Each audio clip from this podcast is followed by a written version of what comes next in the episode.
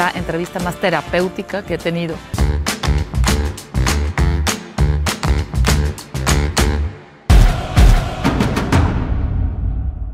Hola, soy Mireia Carrillo y quiero daros la bienvenida y gracias a todos por ver un nuevo episodio de Mujer Futuro. Hoy tengo el honor de tener como invitada a Verónica del Castillo, una mujer con una larga y exitosa carrera. Ella es periodista, conductora, escritora, terapeuta, conferencista y ha realizado múltiples entrevistas e investigaciones periodísticas en México y en Estados Unidos para Televisa, conductora titular de Primer Impacto durante nueve años para Univisión y fue corresponsal del noticiero de Jorge Ramos y doble Premio Nacional de Periodismo. ¿Correcto? muy bien. Convencido de que hace falta educación emocional, escribió varios libros. Uno de ellos lo tenemos aquí, del que quiero hablar porque me encanta produjo el podcast Los huevos no son al gusto. Y además hace cursos de milagros, conferencias, bueno, etc. Ahora entraremos en el tema. Pero bueno, Verónica del Castillo, bienvenida a Mujer Futuro. Muchas gracias, Mireya. Qué gusto estar en tu programa. Me encanta el nombre y me encanta el concepto. Muchísimas gracias. Pues bueno, eras una de las mujeres que quería tener porque cuando te conocí, tú sabes que yo, soy muy de impresiones, ¿no? Tú y yo nos conocimos en, otro programa y me impactaste porque te, noté una energía súper fuerte, súper poderosa. Entonces dije, ay, tengo que conocerla un poquito más. Seguro que tiene una historia maravillosa, no solamente a nivel profesional, sino a nivel personal. Y bueno, y aquí estamos. Ah, pues igualmente. Hubo como que una conexión muy interesante entre las dos y me encanta el acento español. Así que Ay, qué bueno que estamos aquí. Y a mí el mexicano. Así que, bueno, a ver, Verónica, ¿qué te ¿Qué te da la sensación cuando escuchas Mujer Futuro?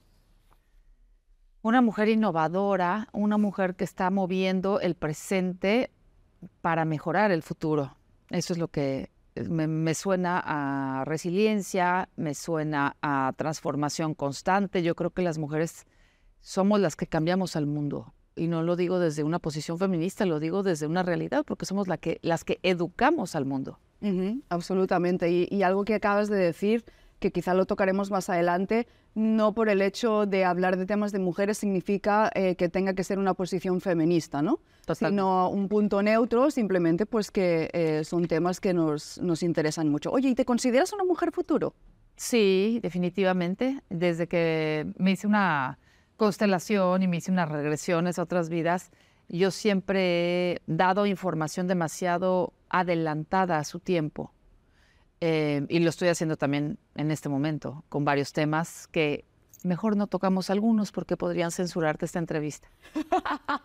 me encanta, me encanta. No, maybe lo podemos usar eh, para otras cosas. Sí, sí, sí. O sea, tú habla y lo que tengas que decir. Lo o sea, aquí es lo que quieras contestar, contestas. Lo que no quieras contestar, no contestas y Sí, perfecto. Libre de decir lo que quieras. A ver, eh, hemos empezado con una intro, como tú dices, son las perlas, ¿no? Es todo lo que se ve afuera, pero vamos un poquito a adentrarnos qué es lo que no se ve, qué es lo que a mí me gusta, que son los, la línea de la vida, que eh, se ve el éxito, se ve lo que proyectas en pantalla, pero no se ve todo lo que uno pasa, ¿no? Entonces ahí yo creo que es la construcción de la persona y es donde se encuentran las herramientas eh, pues para construir tu mujer de, futuro. Me gustaría que me dijeras, para ir en la línea de tu vida, ¿qué es lo que más recuerdas de cuando eras pequeña? Eh, cuando era pequeña, pues las, las vacaciones por carretera con mis padres, con mi hermana, eh, las navidades que eran maravillosas, una familia unida, una familia de clase media, que teníamos que adaptarnos a una clase social muy alta, porque íbamos en escuelas de, amigos millonarios y mi hermana y yo no lo éramos. Entonces teníamos que siempre pues manejar esta parte, como estaba yo becada y todo, pues estábamos en una zona de, de, gente muy rica, pero pues no lo éramos. Mi papá pues era actor, no nos faltó nunca nada, pero tampoco teníamos esa, esa clase social. Entonces, pues empiezas a, ver diferencias, es imposible no compararte y empiezas a trabajar con, esas heridas de infancia, ¿no? De, pues herida de rechazo, herida de abandono, herida de humillación, traición, etcétera, que luego van forjando esa mujer del futuro. Y yo siempre hablo de esa frase, como dices tú, de, de las perlas, no solo porque es el exterior y el caparazón de lo que la gente ve, sino que es cómo se hacen las perlas de las ostras, bueno, se hacen con la basura.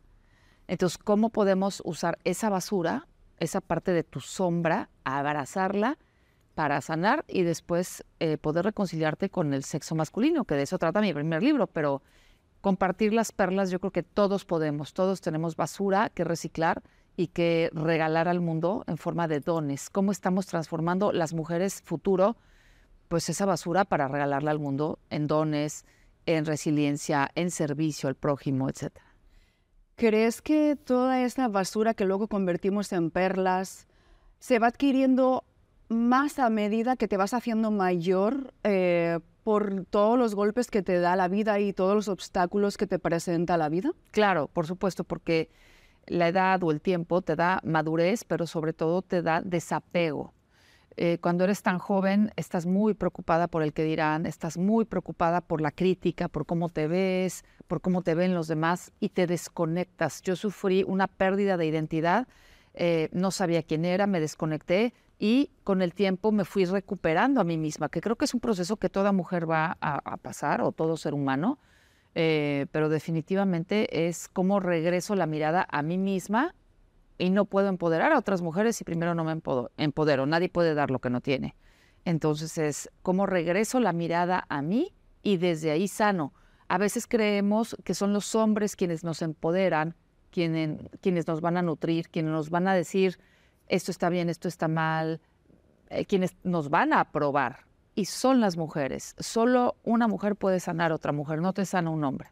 Sí, totalmente. Pero ¿por qué esa creencia de que un hombre es el que te tiene que sanar? Maybe por el tema de, la paternidad, que lo enfocamos en la búsqueda luego de las relaciones. Sí, puede ser por eso, pero yo creo que básicamente porque vivimos en una cultura codependiente 100%, donde nos enseñaron, por lo menos a los latinos, en que eh, el hombre es el que le da valor a una mujer. O sea, yo valgo si estoy casada, si estoy en pareja, eh, yo valgo si mi papá da el visto bueno.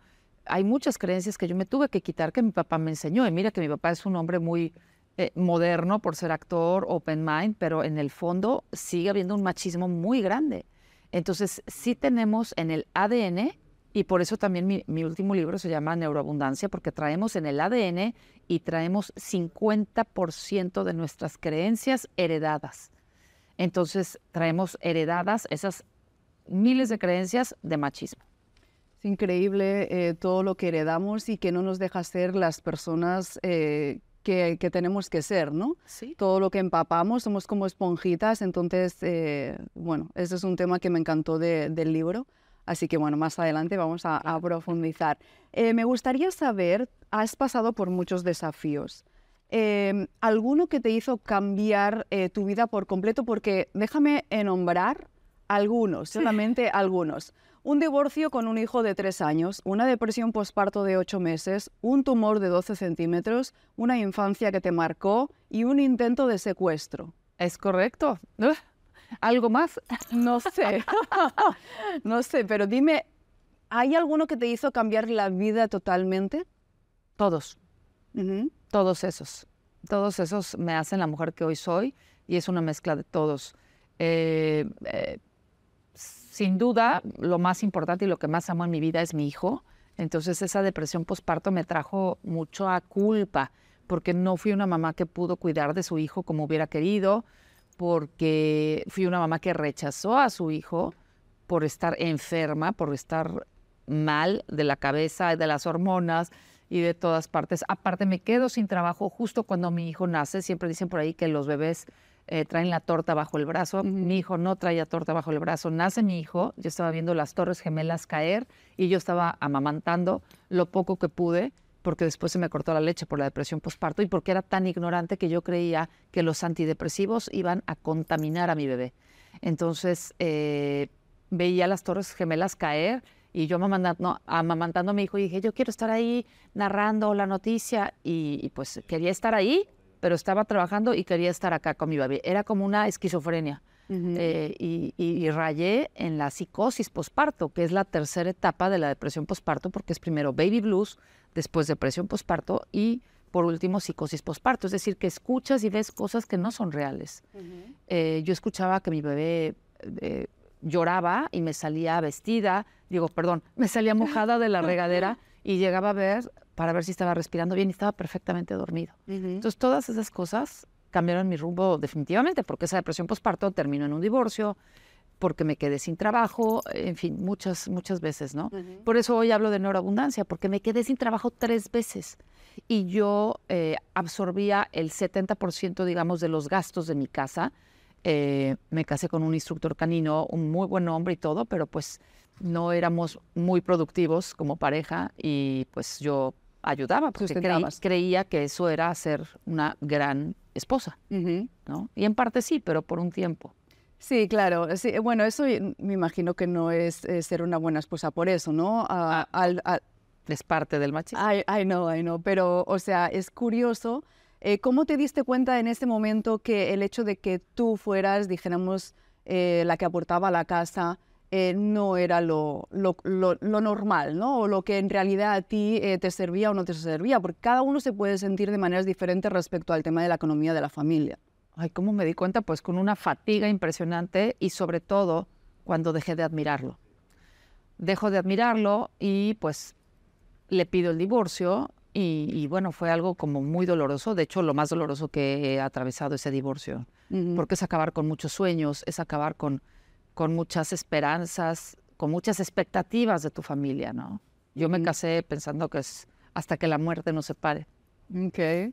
Pero es, eh, curioso que eh, una mujer como tú, por la, también la, cultura, ¿no? Pero es suerte que tuviste también una educación de tu padre que fue ya vanguardista y visionaria en el aspecto de que no era lo más convencional y clásico, eh, porque las mujeres de esa, de esa época tenían un arraigo muy fuerte a, pues eso, ¿no? A quedarse en casa. Y creo que es una mujer totalmente opuesta a eso. Totalmente. Y mi papá a pesar de ser actor, de ser como muy vanguardista, pues viene de un matriarcado. Y mi mamá y mi papá son un matriarcado y yo y mi ex esposo somos, fuimos un matriarcado. Entonces, eh, mi papá eh, tenía una mamá que era maestra de escuela rural, eh, entonces era como que la jefa de la familia se queda sola y ella saca adelante a tres hijos.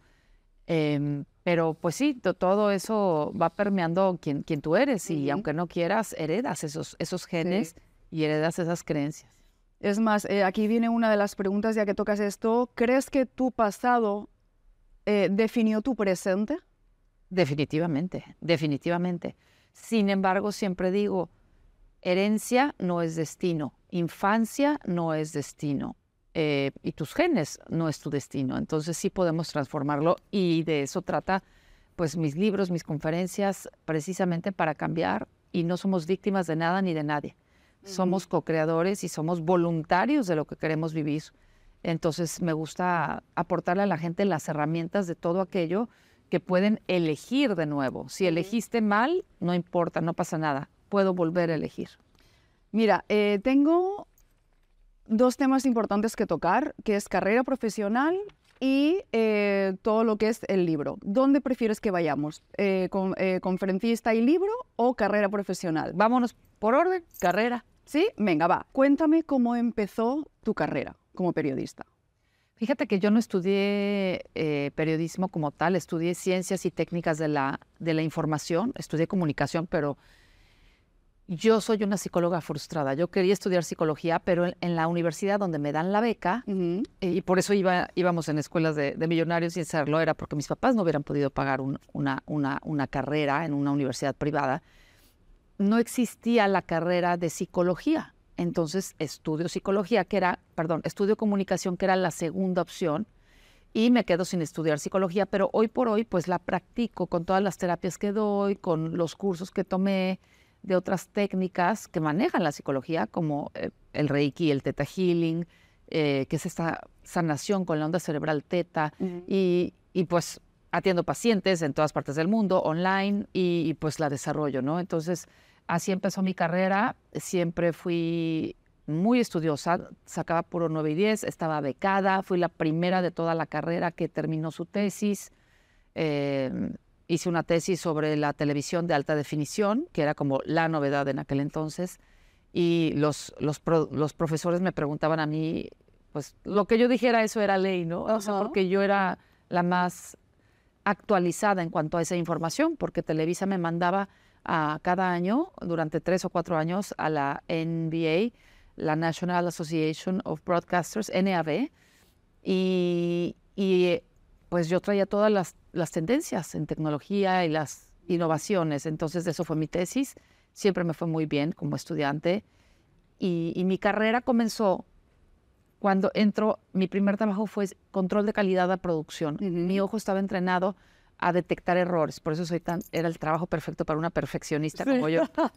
Entonces era señalar los errores eh, al aire y tenías la autoridad de cortar y parar una grabación para ir a decir, esto está mal, es novela de época, no puedes ver la parabólica atrás, es casa pobre, no puedes ver los trastes limpios y, brillando de nuevos, ¿no?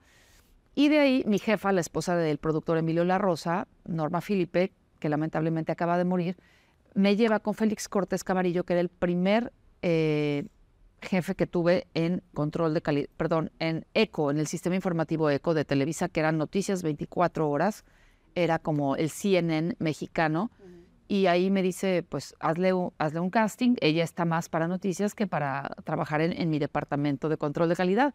Llego, me dice, sí, está perfecta, la vamos a entrenar porque tiene un tipo muy mexicano y queremos exportar noticias con esta televisión. Yo, perfecto. Y ya, ese fue mi primer trabajo. Empecé noticiero 4 y 6 de la mañana. Ese fue durante seis meses mi, mi novatada. ¿Crees que estuviste en el momento perfecto y en el momento adecuado? perfecto, todo es perfecto y además yo leía muchos periódicos entre un noticiero y otro. De 4 a 5 estaba al aire y de 5 a 6 estaba libre y entonces era cuando leía, me encantaba estar enterada. Estaba, yo veía otras coconductoras que estaban viendo el TV Notas, TV Novelas y yo decía, no, ponte a leer las noticias. muy bien. Pero sí, perfecto. Mira, ¿y puedes compartirnos un momento realmente difícil en tu carrera como periodista? Eh, bueno, cuando llego a, Cuba para cubrir los funerales de Castro, y de entrada estoy arrestada seis horas, ocho horas, y varada en el aeropuerto porque no tenía visa de, periodista. Todos los periodistas nos lanzamos sin tener una visa.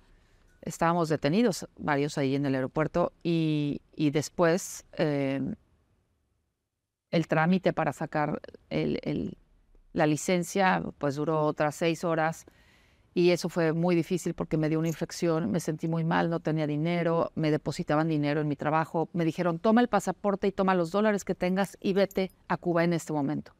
Yo no tenía dinero ni para comer, ni para dormir, ni para comer, ni para comprar medicinas y no podía dormir de, de una infección que me dio allá. Y entonces yo pongo en el Facebook, me siento fatal, estoy en Cuba, no puedo tramitar esto, estoy enferma y un amigo lo ve y le habla a su esposa y le dice, por favor, ayúdenla. Y ya me llevaron medicamentos, pero estaba muy, muy mal. Pero primero había que sacar el trabajo. O sea, sí, siempre el trabajo adelante que, uno, ¿no? ¿Ha cambiado eso? Sí. sí. Primero mi salud y después el trabajo. Antes no. muy bien, muy bien. Eh, ese es un aprendizaje nos toca, nos toca, pero... Nadie te va a, componer eso, nadie te lo va a retribuir. No, y además, eh, lo que tú decías, cuando eres muy perfeccionista y te gusta tanto tu trabajo, eh, nos ponemos como siempre de último, ¿no? Sí, claro. No, de hecho, estás desconectada. A eso voy, a reconectar a las mujeres con sí mismas. O sea, no... La, la cultura codependiente o las conductas codependientes lo que hacen es que te desconectan de tu ser interior y no te escuchas, no te ves y tienes que trabajar en esa reconexión. Es una reconciliación. Sí, absolutamente. Mira, eh, para preparar tu entrevista he visto videos, eh, obviamente me leí el libro, pero... personas se han preparado como tú, ¿eh? ¿En serio? Sí, de verdad. Ay, Esa lista que me hiciste está todo, pero perfecto con los años y todo. Bueno, el fin de semana ha sido dedicación para ti. Así que mira, em, he visto entrevistas que te han hecho, entrevistas que tú has hecho, pero me gustaría comentar alguna especialmente y no sé si te han preguntado esto anteriormente. ¿Fue tu mejor entrevista y a la vez la más difícil la que le hiciste a tu hermana, Kate del Castillo, al respecto de la Chapo novela? Fue de las más difíciles, sin duda. porque a mi hermana hay que tratarla con pinzas y, y además, a pesar de que aceptó y yo se lo agradezco, este, pues yo nunca le dije las preguntas. Ella me dijo, no quiero saber, y pues yo tenía que ser la periodista con ella y como con cualquier otro, ¿no?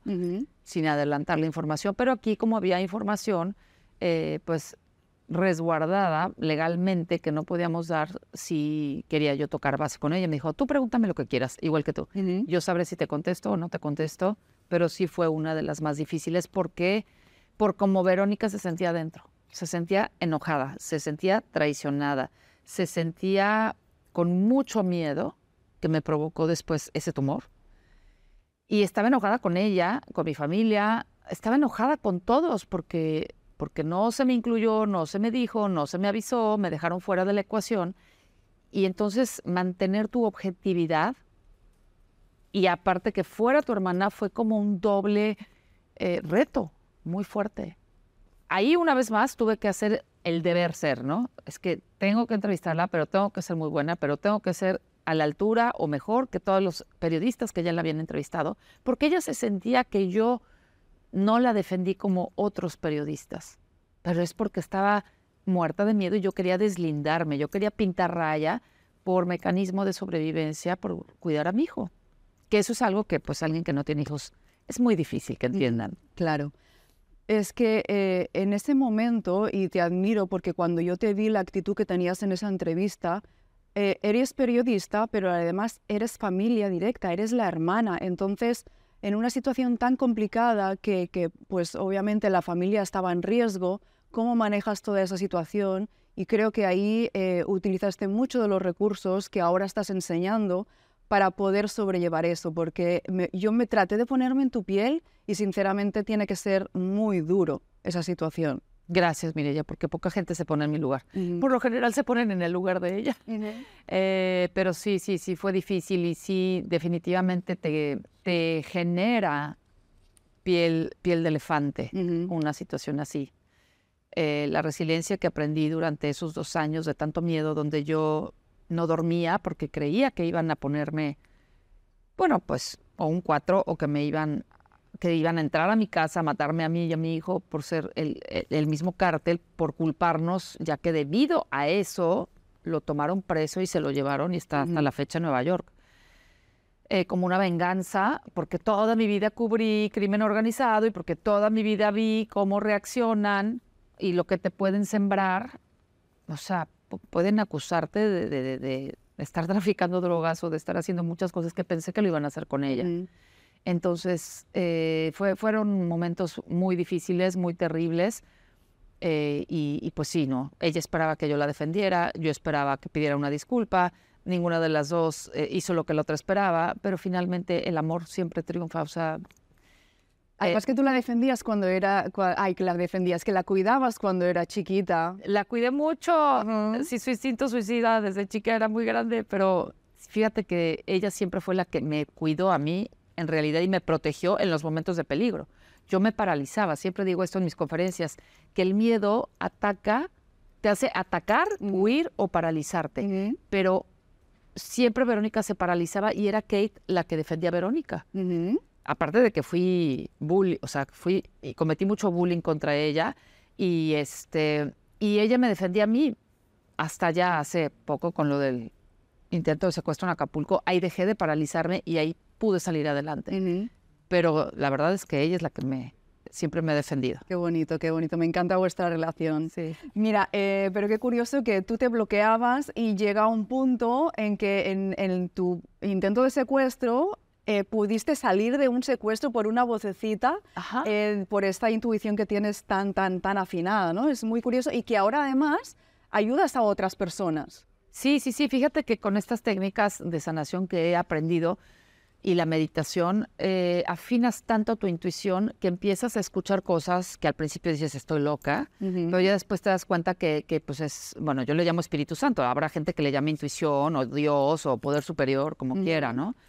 Pero es una, es una, puedes realizar sanaciones intuitivas y haces lecturas intuitivas en el paciente para ver qué es lo que le está fallando y llegas como a mimetizarte eh, empiezo a sentir lo que el otro está sintiendo, es una gran, gran, gran empatía. Entonces, y me llegan ideas, me llegan sueños muy reveladores y contacto a esa persona y está pasando un mal momento, ¿no? Pero es, esto no, no es que yo sea especial, es que todos lo tenemos, pero pocos lo desarrollan. Exactamente. Mira, em, vámonos al libro. Bueno, además quiero hablar porque, oye, ¿tú te habías imaginado ser conferencista de TED Talks? Nunca. O sea, es más, yo no sabía ni que era una TED Talk. Y ahora ya tienes charlas en TED Talks, es increíble. Sí, sí, ya tengo dos, gracias a Dios. Y, y bueno, me llegaron las invitaciones, o sea, yo nunca lo busqué y un día un productor de, de Azteca América me dijo, tú no vas a tener, eh, ¿qué me dijo? Tú no vas a tener eh, cierta, que tienes mucha, ay, cuando eres especial y ante, ante el público. Ante eh, miedo escénico. No, no, no, me, dijo, bueno, de, hecho tuve que vencer muchos miedos escénicos.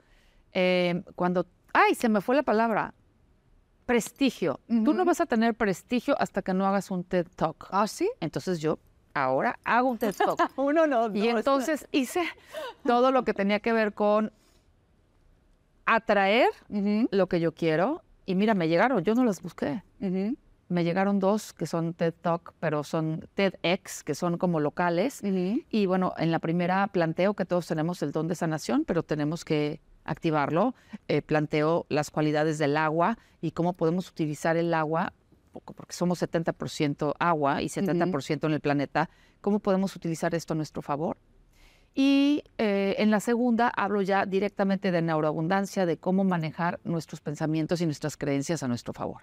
Nombre que me encanta, me fascina. Por eso fui la primera en comprar este libro maravilloso, Neuroabundancia. Todo lo que tiene que ver con neuro o sea, me fascina. Háblanos de tu libro Felicidades, me encantó. Es súper fácil lectura y es una perla maravillosa. Ay, muchas gracias. Qué linda. Gracias. Pues sí, fuiste la primera. Gracias a ti tuve en mis manos mi primer libro cuando estaba precisamente acá en Miami conduciendo eh, el programa Siéntese quien pueda.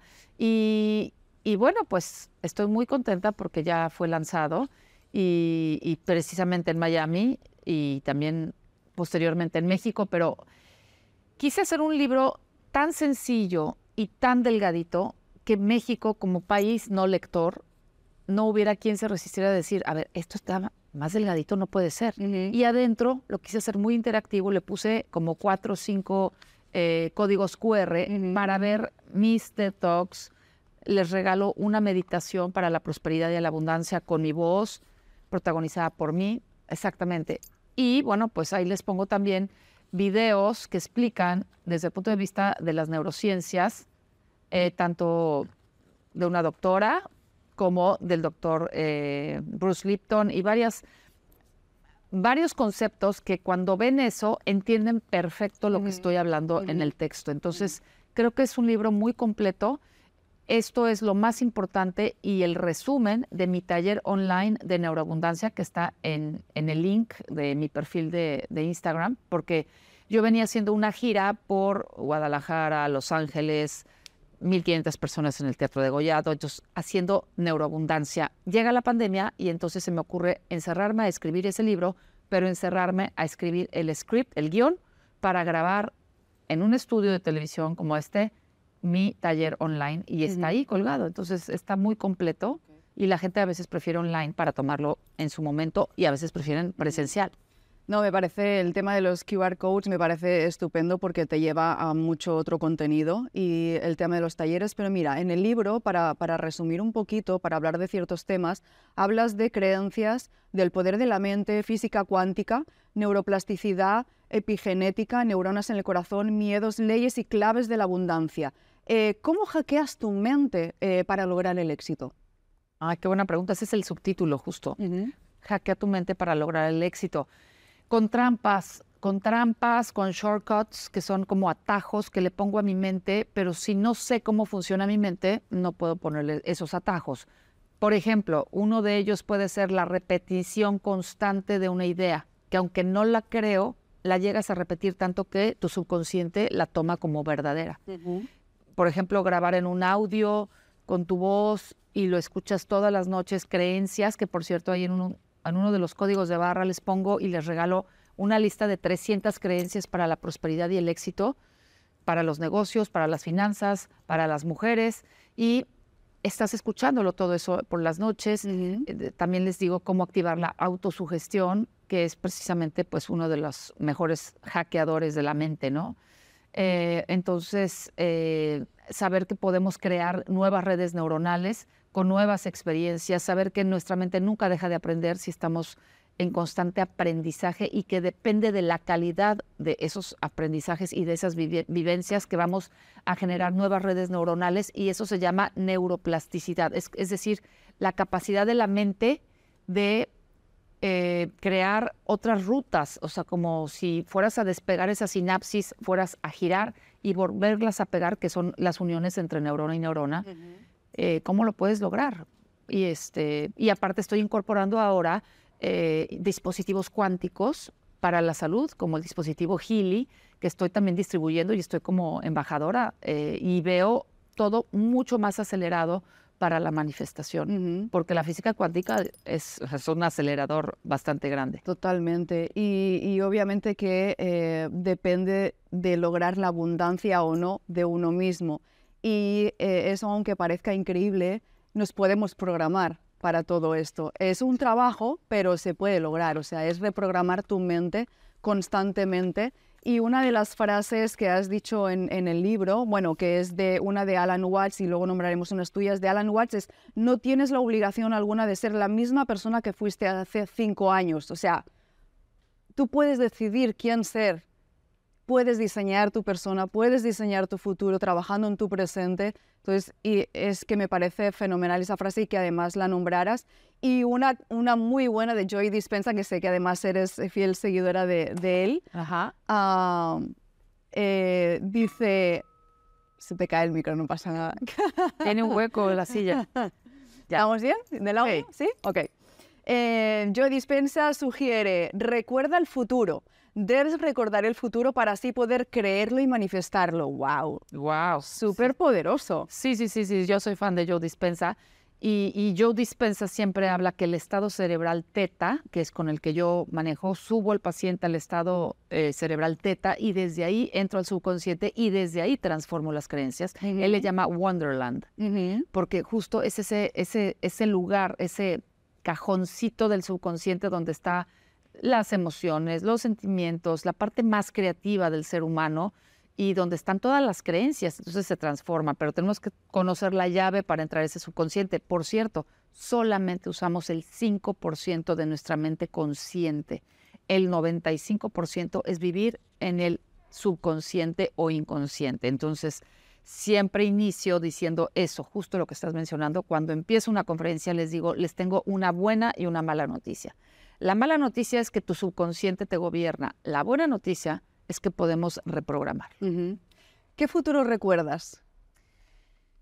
El futuro que recuerdo a propósito del nombre es una tierra con despertar de conciencia, donde todos estamos ayudándonos, donde Verónica no le falta nada, porque tiene todo, todo en la vida. Yo me siento ya de entrada muy millonaria, porque lo soy. Si sabemos agradecer, y esa es otra clave, eh, de abundancia y, otra, pues otra clave para reprogramar y hackear la mente. Todo aquello que tú agradeces, lo atraes. Todo aquello que tú tienes miedo, porque esta es la diferencia entre miedo y gratitud, son dos imanes muy grandes. Cuando tuve ese intento de secuestro, el imán fue mi miedo, mi pánico, de estar editando, viendo todas las imágenes que yo preparaba sobre la guerra, del crimen organizado, de Felipe Calderón eh, era el pan nuestro de cada día de, mis intervenciones al aire en primer impacto. Entonces yo me iba con esas imágenes que a veces ni siquiera salían al aire de tan obscenas y tan crudas y tan duras que eran. La mayoría de los eh, autos en los que se perpetraban estos, estos ataques al crimen organizado eran camionetas negras. Yo tenía una camioneta negra. Entonces empiezas a asociar a nivel subconsciente y yo sé que atraje eso, pero así como atraje un intento de secuestro, hoy sé que puedo atraer prosperidad, abundancia, salud, amor, y, pues es lo que trato de decir a la gente que se puede. Parece que lees mis preguntas, porque la, siguiente era ¿qué piensas del agradecimiento? Y ya me lo has dicho. Así que Eh, mira, eh, vamos a unas preguntitas rápidas porque quiero mostrarte algo en un ratito y, necesito que estas me las contestes súper rápidas. Em, ¿En qué etapa te encuentras de la vida? Hay cuatro. ¿En cuál de ellas estás? Ah, pensé que me ibas a decir opciones. Es sin opciones. No es un examen, es sin opciones. Eh, ¿En qué etapa me encuentro en cuanto a qué? Eh, de la vida. Eh, tú en el libro hablas de cuatro etapas de la vida, ¿no? Eh, como que ya estás muy evolucionada en el medio, entonces, ¿en qué etapa te encuentras? No, no me encuentro en la más elevada, eso sin duda. Me encuentro en una anterior, donde ya puedo elegir mis vivencias a voluntad y co-crearlas con el de allá arriba. Todavía, desde luego, estoy eh, entrampada en cuestiones del ego que a veces suceden.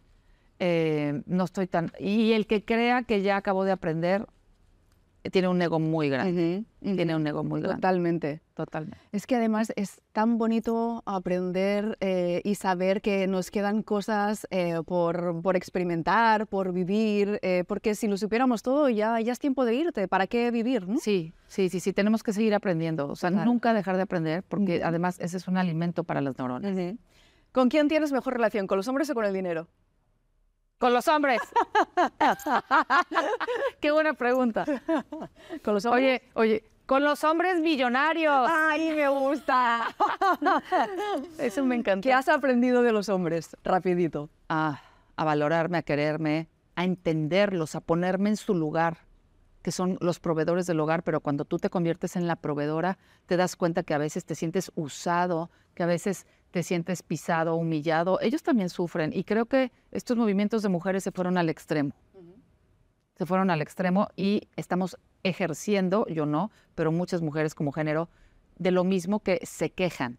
Abuso, humillación y, ahora, bueno, ya no pueden ni hacerte un piropo porque ya son acusados. ¿Cómo te ves en 10 años? Me veo con una pareja incondicional, con una excelente relación con mi hijo eh, y viajando, viajando mucho para seguir esparciendo todo este conocimiento para que tengamos una nueva tierra. Mira, eh, ha llegado el momento, quiero que cierres los ojos. Eh, por favor, cierra los ojos. Pedro, por favor, ¿me puedes poner el back que ya sabes? Ok. Cuando yo te diga abrirás los, ojos, vas a mirar al monitor. Abre los ojos. Mira ese monitor. Dime ¡Ay, soy yo! Desde chiquita, hasta cuando modelaba. Oye, fui una muy mala modelo. ¿Sí? Malísima. Caminaba como hombre.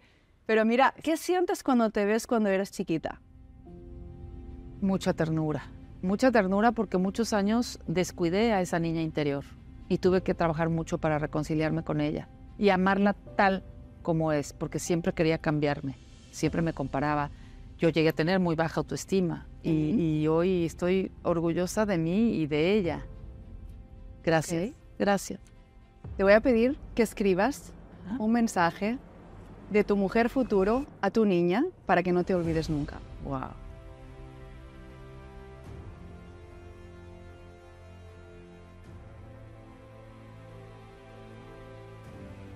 Wow, ya.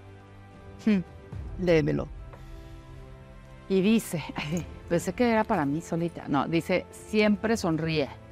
Nada es tan importante. Eres amor porque provienes del amor divino. Esa tarjetita te la va a llevar para que no se olvide nunca. Eh, es un mensaje para ella y nos lo deja aquí como regalo para que tú también, eh, si necesitas recordar y darle un mensaje a tu niña pequeña, eh, lo hagas. Así que... Uy, me dan ganas de llorar. ¡Qué oh. belleza! es, Mira qué linda. Constelar. Esa soy yo. ¡Wow! ¡Qué belleza! ¡Qué maravilla! te tienes que sentir tan orgullosa de, en lo que te has convertido y en lo que nos puedes aportar al mundo, a las mujeres. Así que gracias por escribir libros, gracias por dar conferencias, gracias por hacer lo que haces. Eh, y nada, nos seguimos, nos seguimos viendo. Muchísimas gracias, gracias a ti por este regalo, que es la entrevista más terapéutica que he tenido, porque es un regalo de sanación, ese final. y esa frase. Gracias, gracias por Muchas ayudarnos a constelar. Al aire. Al aire, Gracias. Muchísimas gracias. ¿Dónde te podemos encontrar en redes sociales o dónde quieres que te, que te busque? Estoy en B del Castillo TV en Twitter e Instagram. Les pido, les suplico que se eh, inscriban, suscriban, mejor dicho, en mi canal de YouTube, Verónica del Castillo Oficial. Y ese mismo nombre, Verónica del Castillo Oficial, lo tengo en Facebook. Ok. Pues te, Gracias. te deseo toda la abundancia del mundo. Gracias por estar en Mujer Futuro. Eh, nos vemos, nos seguimos viendo y gracias a ustedes por vernos y les espero en el próximo capítulo de Mujer Futuro. Gracias. Gracias. Salió súper bien. ¿Te gustó? Me encantó. Me encanta que preguntes todo porque nadie se toma ese tiempo. Nadie.